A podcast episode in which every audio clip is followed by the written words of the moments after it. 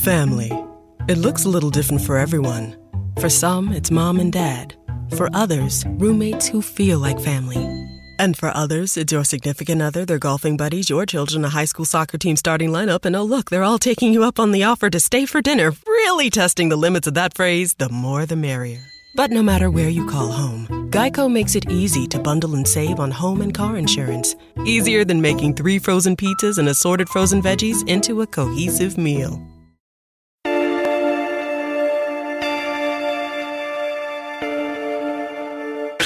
Fleet of them. Look on the ASA.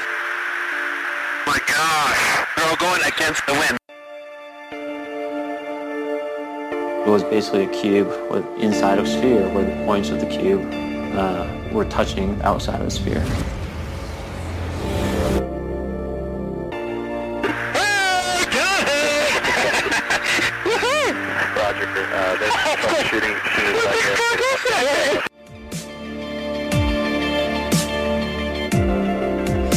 This isn't anything that just is limited to the United States. It's a worldwide phenomenon.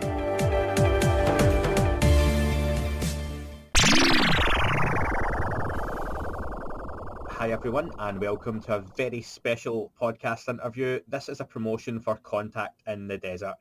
As you will know, I've been asked by Contact in the Desert to speak to any and all of the guests that I can and in the next couple of months I want to speak to as many of those wonderful speakers we can expect to hear from over the course of June. It's the 25th to the 28th of June for Contact in the Desert. I'll put all the information in the description. You can check out www.contactinthedesert.com as well for tickets and more information. My first, and I'm very excited to say, uh, it's a previous guest coming on to the first preview interview with me is Simeon Hines. Simeon, welcome back to the podcast. Hey, Andy, thanks for having me here today. It's really, really good to speak to you again. Um, it was now, it seems like a lifetime ago that we, we were last talking um, back in the, the summer of 2020 and Yeah. a whole lot has changed and a whole lot hasn't changed in the world since then. But you are here, Sim, to discuss Yeah. your appearance at Contact in the Desert. Sim, just for the listeners, some of them may not have heard about you or your work. Can you just give a quick introduction as to who you are and what you do? Yeah, well, I had a kind of typical background in academia. I got a PhD in sociology back in the 90s. And then a couple years, you know, after uh, getting my degree and doing some teaching at a university, I uh, came across the idea of remote viewing. And I was initially very skeptical, but I thought I would just give it a shot and just see maybe there was something new to learn in the world. And I was really surprised that it was actually worked much better than I expected it to, that people in the class got results in a few days. And it led into my contact, so to speak, with a lot of other interesting topics uh, from the type of people you meet that come to remote viewing classes and the types of subjects that it's related to. And it kind of led me onto this journey into a whole range of related topics, including UFOs. How many expos like this have you done in the past? I think this is really the first, actually. Come to think of it, I was just uh, thinking about that yesterday, and I don't think I've ever done anything quite like this before. Andy, I've been fortunate to go to many live conferences starting in the late 90s, meeting some of the greats in ufology, having chance to talk to them. And that's a nice thing about conferences. I think the, the, the plus of doing it this way is you can reach a lot of other people that might not have the means to come to a conference like contact in the desert, people who live in other countries and things like that. So there's, you know, pros and cons either way. Absolutely, and that's something I've I want to still do myself down the line is get across to the states, Canada, you know, South America, and go to one of these big expos, big conferences, get to meet people, not just listeners of the podcast, but guests, and get to just mingle and hear all those different oh, voices yeah. and accents and cultures, and just experience it. It's not possible really yet the way things are in 2021. But the virtual expo is a way of still getting contact in the desert, a huge, huge name in ufology and all those other topics we, we, touched on to get out there and get people involved. And like you say, from all around the world, people can join in. So it's a big one. It's a virtual expo. It's over 60 people attending. Wow. For yourself, Simeon, um, you've got a lecture and a workshop. Is that correct?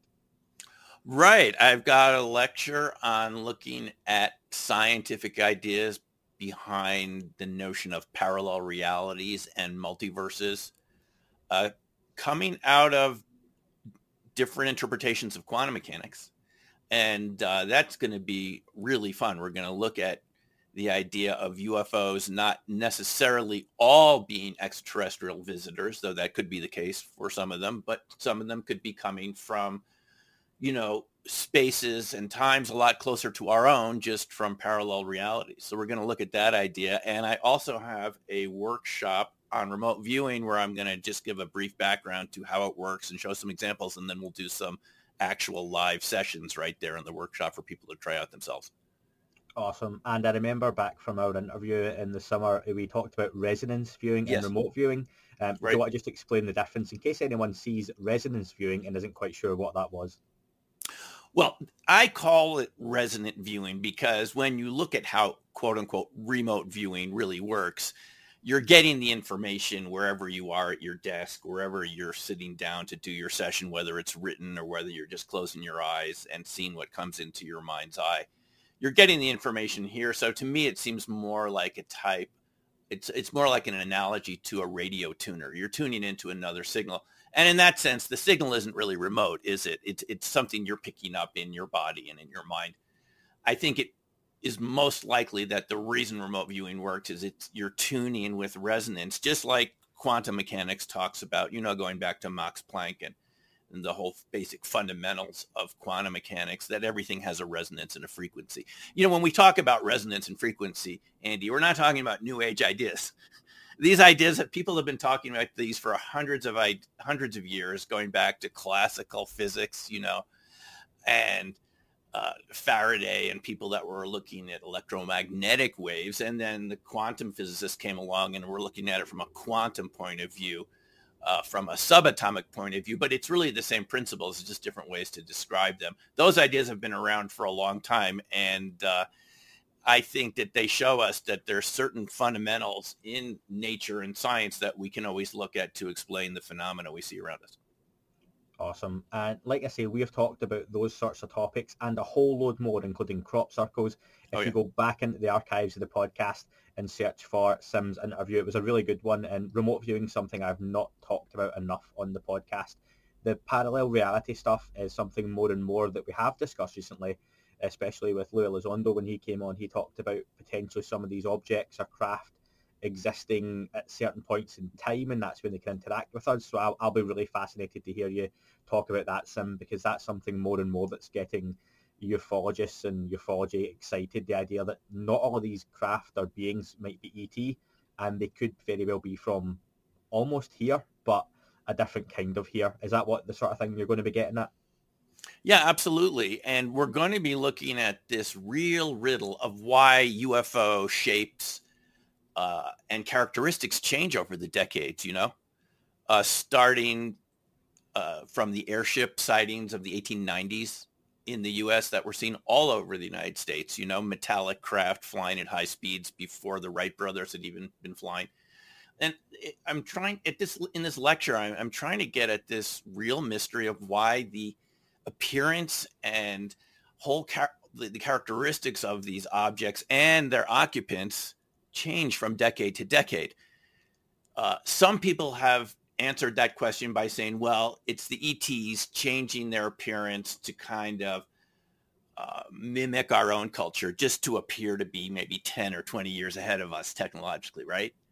But I think there's another way to look at it is from a point of view of resonance, just what you were asking about a few minutes ago, it's it's possible that we're picking up other frequencies of other realities that it would make sense that these frequencies that we would be picking up would change as we change over the centuries, right? We were very different people back in the 1890s, different technologies, different ideas. If these are parallel realities, you would expect that the types of parallel realities that societies would be picking up would change from decade to decade as we change, right?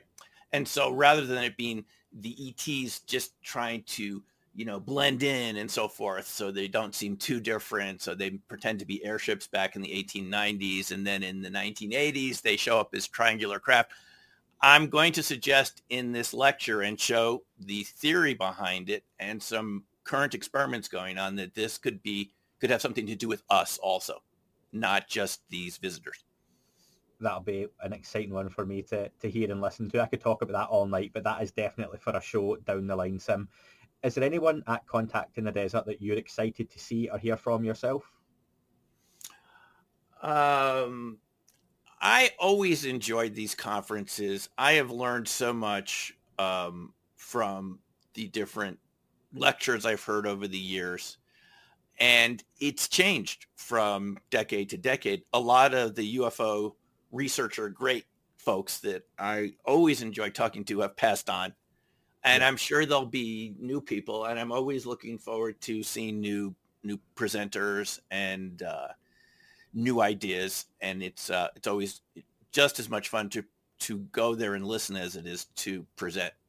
So yeah, that's something I was excited when I saw the photograph. People at Ryan Sprague and Deep Prasad. There's a few younger names on there as well. Sure. And that's not to say there's anything wrong with that older school of ufology, you know, remote viewing or anything like that. But it's nice to see a new generation coming in behind there as well. So really excited to see some new names.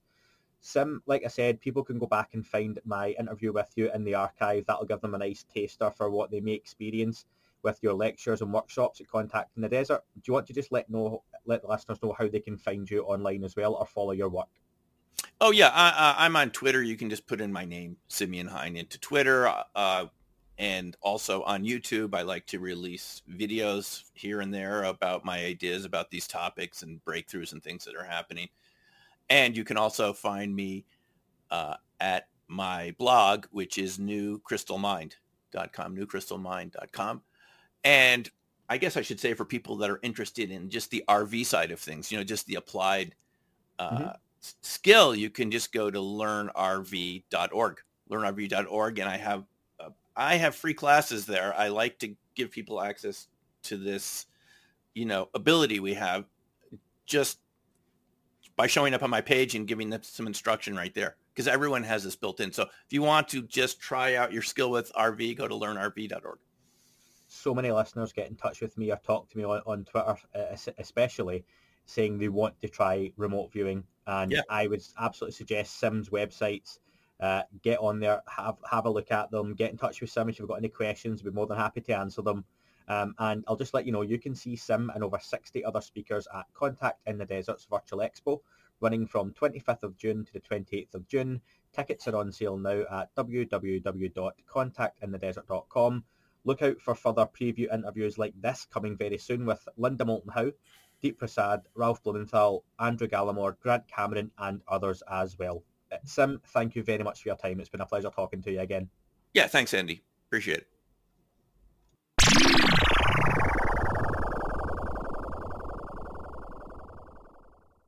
Invest in your home. Dave Ramsey here for Low Country Contractors. Now's a great time to enhance your home with that new dream kitchen, bath, or addition. I trust Low Country Contractors. They've been voted Best Home Improvement and Remodeling Contractor by Mount Pleasant Magazine, voted Top Remodeler in South Carolina by Remodeling Magazine, and they have a 98% customer satisfaction rating from Guild Quality. Folks, this is a no-brainer. Visit lowcountrycontractors.com. You could save big when you bundle your home and auto with Progressive, but when we just come out and say it, it feels like it falls a bit flat. So we're going to sing it. We're singing words now. We'll even sing the business part. Save big when you bundle your home and auto with Progressive. Now that's a commercial you'll remember, even if you don't remember the bundle and save with Progressive part. We're singing a commercial. Progressive Casualty Insurance Company and affiliates. Discount not available in all states or situations. This is the end of the jingle.